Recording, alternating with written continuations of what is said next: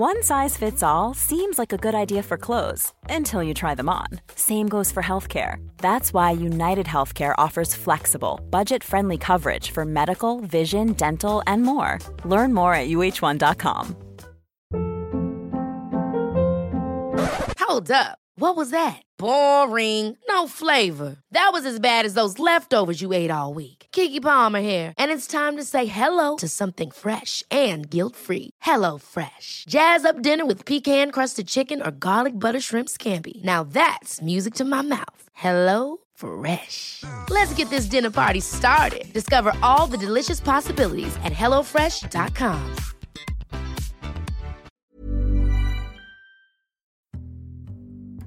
Welcome to the Insomnia Project. Sit back, relax, and listen as we have a calm conversation about just ordinary things in life.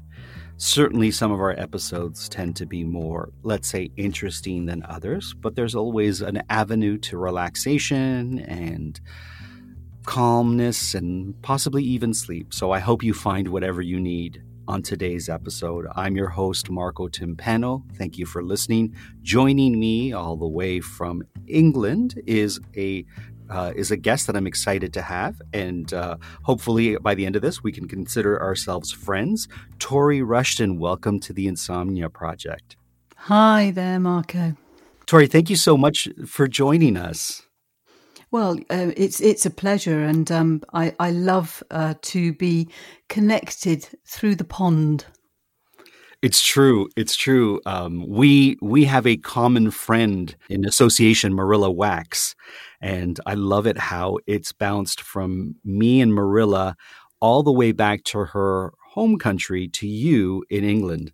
Absolutely, and pretty much her hometown because we lived about three or four miles away from each other. Oh, so have you known her since you both were younger, let's say? Yes, we've known each other since uh, we were, you know, those wonderful teenage years.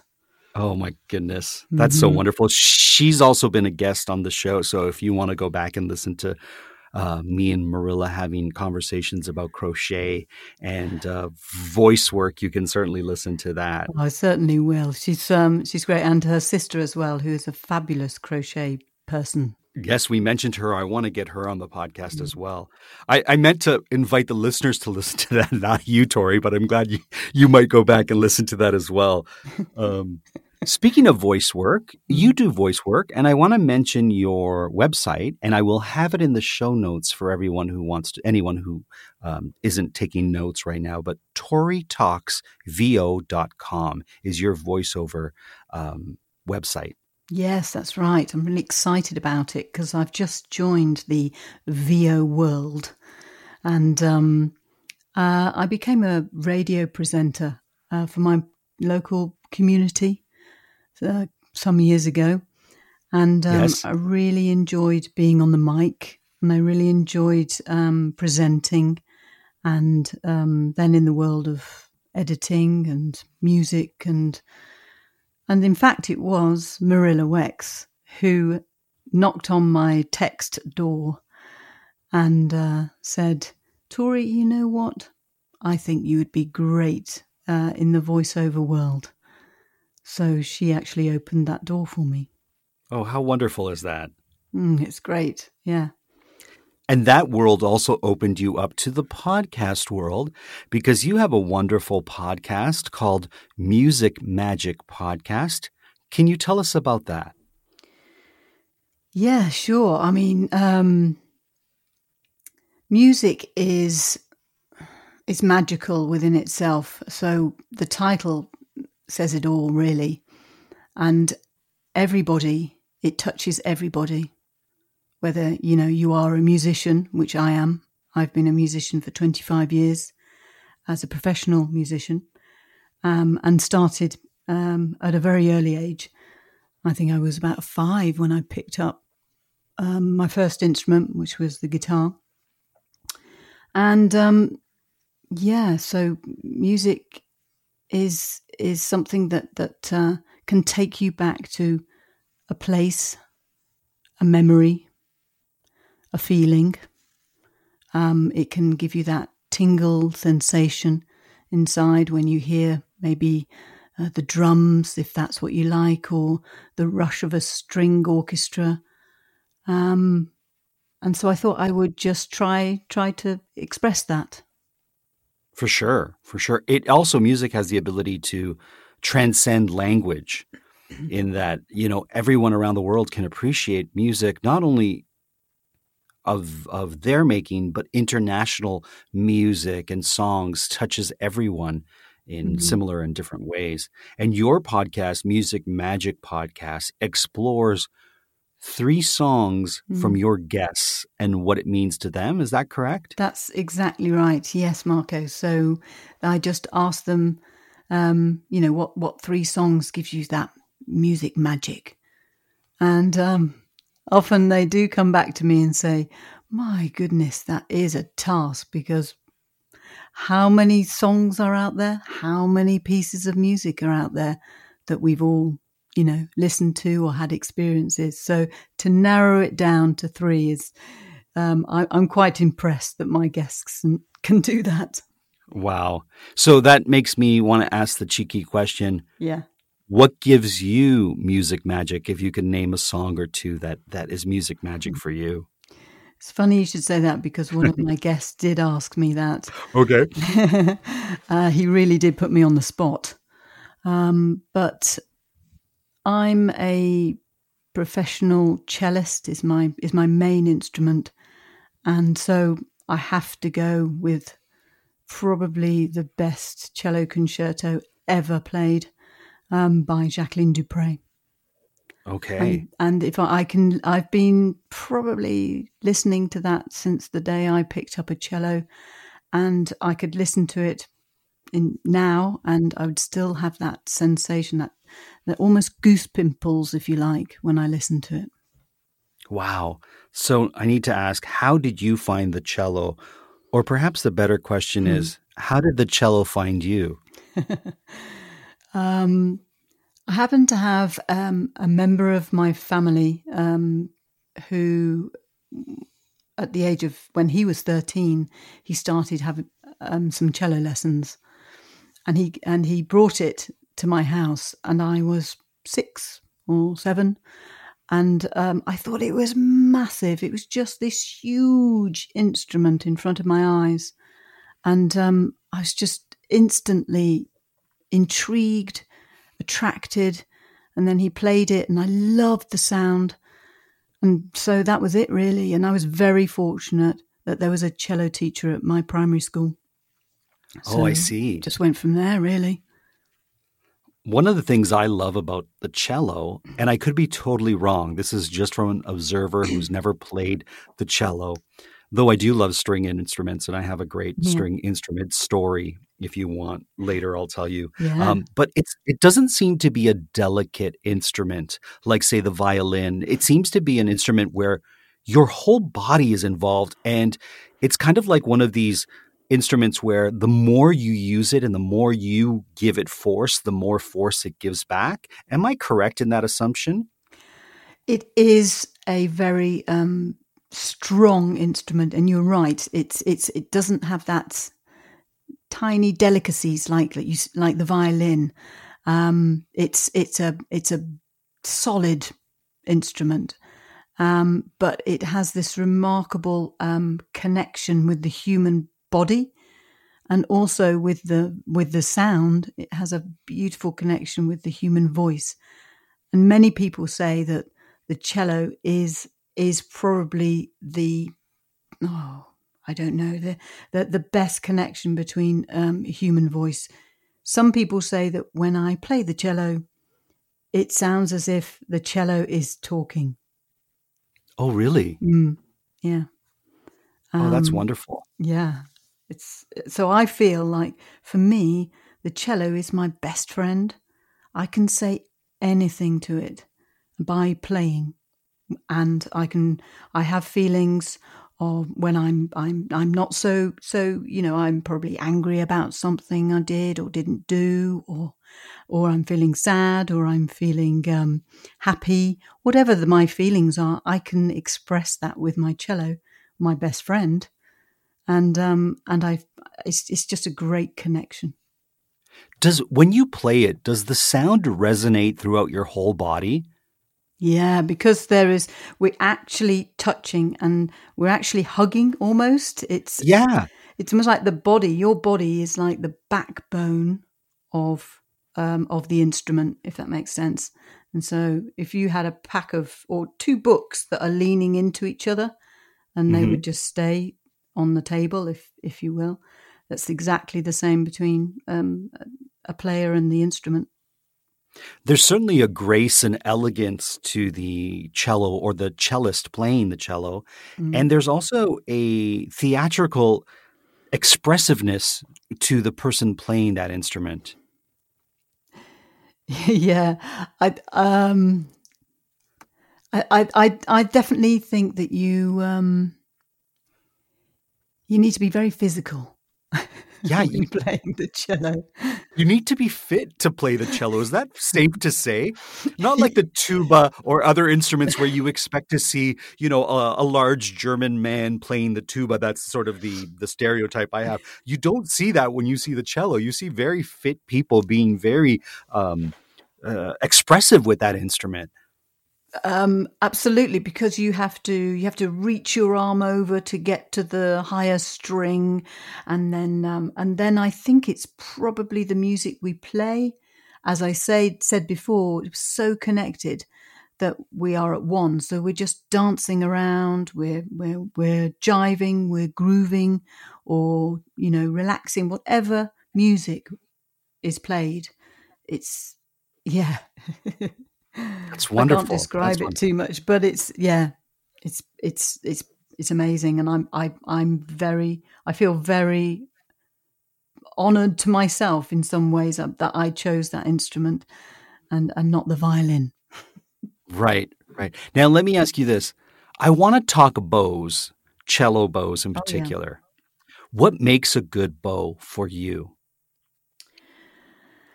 Um, a good bow. A lot nowadays. It's very different now because bows have have changed so so much, and it used to be made of wood, but often these days they're made of carbon fiber. So it's the lighter bow, um, which which is really important because you've got the flexibility.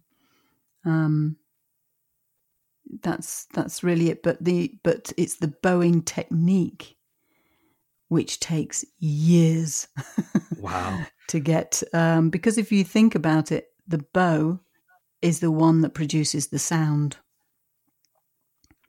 Wow. Um, and and yeah. how long does a bow last for you? It can last forever. I mean, um, I Okay. I I've got two cellos. I've got an, um, a cello that's dated from eighteen twenty three, I think. Oh So- wow. Yeah. And I haven't got the original bow from that, but I've got a bow that I have had since I got it when I was 15. And that's uh, quite a few years ago. So, um, um, but you can get antique bows that can date back to 200 years. So it's not the bow that changes, it's just the hair that gets used. So the bow needs to be rehaired frequently. I see. And do you rehair your own bows? I never thought I'd ever ask that question, but I love that I just did. Um, I would love to have. I I actually um, uh, looked into being. Uh, you know, uh, I don't know what they call it, someone who rehairs bows, but I looked into a course on how to do it because Wow. um, it's just really fascinating. And also, I teach this instrument, and I have many students that have about not three hairs on their bow left, but they don't have a lot. And it's quite hard to find someone who does rehair bows. Um, yeah, but no, I don't do them. I don't. I, I have to go and see um, my luthier man, and he does it. What what an interesting course that would be to take, how to re rehair a bow for your instrument. I know it'd be so cool. I would take it just to say I took that course. Um, what would what would be the reason why you would want an old bow from the 1800s versus today's um, carbon carbon bows? I think that you have to have the bow that matches the instrument. So let's say for my 200 year old Baroque cello, a, a, a bow, an antique bow would, would be superb because uh, the instrument was kind of and was made at the same time as the bow, if that makes sense. So so it has sure. that has that kind of um, um, it will keep that oaky um, sound quality um, from from from that. If I put if I played uh, my 200 year old Baroque cello with my carbon fiber bow, which is a it, it will sound nice, it will sound bright, but it won't give that kind of proper depth. So I do have a wooden bow that I use when I play my older instrument, for example. That's awesome. Mm. What what was the moment for you when you said it takes years to really get the movement of the bow and the and the sound and and the expressiveness of the instrument was there a moment when you realized you had turned from someone who was playing the the instrument to a professional musician who understood and could relay all the beauty of that instrument I liken that to I, I realized I was fluent in a language when mm-hmm. I started to dream in that language. So mm-hmm. I'm just mm-hmm. wondering if there's any moment for you, and there might not be, where you where you where you cross that line. It's re- that's really hard question actually because you kind of are developing all the time. I see. And, and um, this instrument, like a lot of instruments, can be so diverse in in genres. So you've got classical, you've got jazz, you've got rock, pop, you know, lot, lots of cello um, bits and pieces are, are in, uh, in rock and pop music these days. Um, and so your technique for bowing would have to adapt for the genre that you're playing in.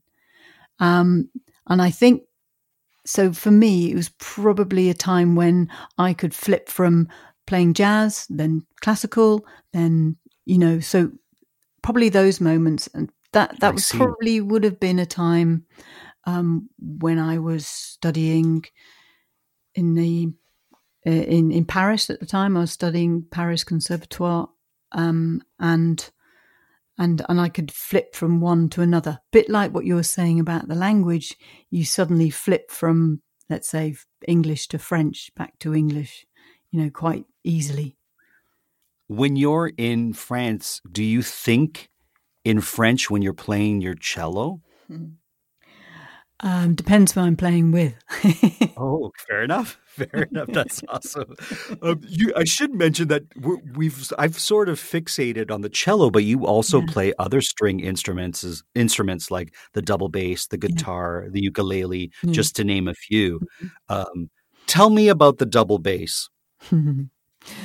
Oh, Big Bertha, or actually, um, um, my double bass is actually called Billy from Billie Holiday, um, and that's because I really love jazz. I love jazz oh, music. Okay, it's just so cool, and um, I've got a, an absolutely huge um, mentor friend of mine who's known me from a very very young age, and he's always encouraged me with music and when I was 12, I went to his house and um, I was uh, he he actually played uh, accompanied me on my exams when I was younger with my cello, and he's he plays a double bass. And uh, he said and the, um, the, instruments look similar. Yeah, right? they do to, look similar. Okay, yeah. okay, yeah. And and uh, I I went, wow, that's huge at the age of twelve. And he goes, well, right. pick it up, pick it up and play. And I went, can I? I went, yeah, pick up my double bass, not a problem. So I picked it up. He just then sat down on the piano and started improvising. And um, so I started improvising as well. And uh, yeah, just, and I had the privilege to play lots of jazz tunes with him for, for many years after that. And so I just kind of self taught um, double bass um, yes, it's it's it, the depth of, of of the instrument, but yet the funk and the soul and yeah. the groove, and uh, it's it's awesome. It really is. is it safe to say that everyone looks cool when playing a double bass? I think you have to.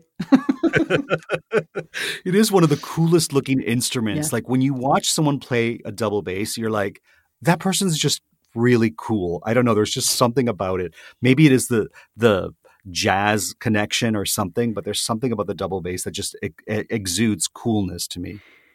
It, um, what can I say? But yeah, you know, it's it's it's sometimes quite nice to look cool because when sometimes when I'm playing my cello, I just look a little bit serious with my classical stuff and bit of Haydn here and stuff, and then I let my hair down when I pick up my double bass and and uh, yeah, kind of.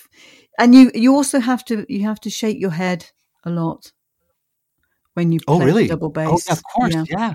you know, you have to do a lot do a lot of nodding and looking around. One might even say bopping.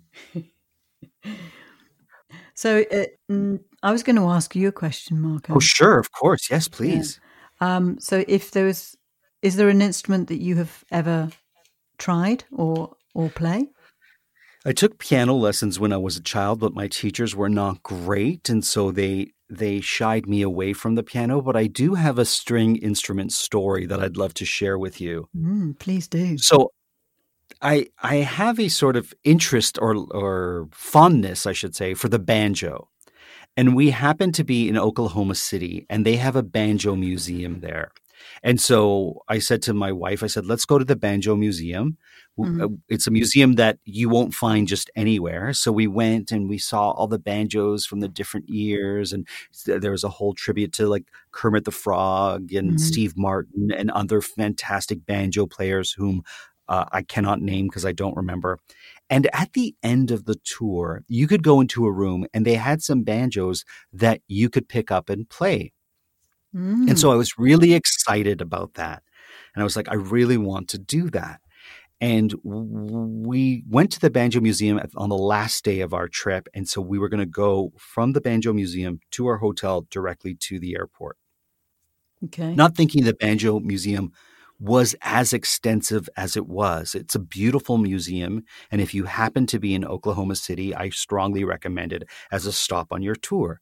So Mhm. we got through the history of the banjo, but I really wanted to play the instrument at the end of the tour in that room. But we also had to get back to the hotel. So I had very little time to enjoy this moment. So I rushed into that room, and there was this uh, older couple in there who were who were from the area. Let's say they they seemed like they were from the south, and they and they and they had spoke with a bit of twang. Mhm. And I rushed in, and I looked on the wall at all the different banjos you could mm-hmm. pick. And I saw a bluegrass banjo, so I was like, "Oh, oh, this is the one." And I picked it up from the wall. Unbeknownst to me, because I was in a rush, I looked like someone who knew what they were doing. And my wife's like, "You walked in there and you said, "Oh, oh, this is the one," and you grabbed it. You sat on the you sat on the stool as if you've been playing the banjo all your life. So this couple that happened to be in that room kind of sat back, ready to hear me play the banjo. Now, I've never really played a string instrument in my life, so I put the banjo on my knee and I just start strumming away as if I knew what I was doing, but making horrible sounds.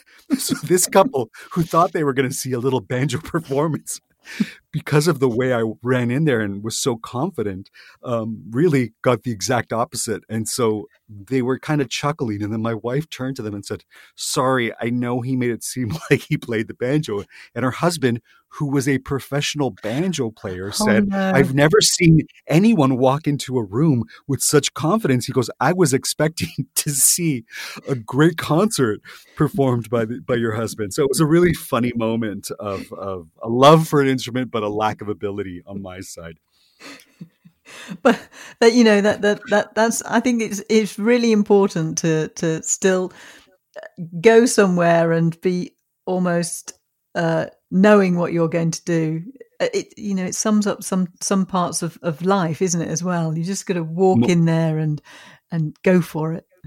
Most definitely. I think I think if you want to have sort of a connection with whatever you're doing, whatever instrument you might be playing or whatever, let's say um sport you might be doing, you have to have a bit of confidence when you do it because uh, it's almost a respectful way to approach whatever endeavor you're doing. And so I certainly had the confidence there, but not the talent in that moment. Um, um, well, even when I'm on professional stages, I, I played um, my cello for a play at the at the Royal Shakespeare Company Theatre in Stratford upon Avon. And, Wonderful. Uh, I, I, played um, a solo moment um, for for the dance, uh, and so it's just m- my notes, if you will, just in the theatre. Um, but um, every time, like I would have this huge thought in my head that I can't do it, just for a split second, and go, no, I can't do this. And then before I know it, I've been told to come in and I'm just playing it. So, you know, there is this doubt, always questioning doubt, but then there's another part of me that goes, don't be ridiculous, just do it. That might be the cello talking to you. Probably, hopefully. Yeah. she's my best friend. That's wonderful. That's so wonderful. Tori, we're coming to the end of this episode and it just flew by. I want to thank you so so much. I never thought I'd get so deep into the cello, but I had such a wonderful experience. Well, I hope you're going to listen to some great cello pieces like the Elgar or a bit of jazz, maybe, you know.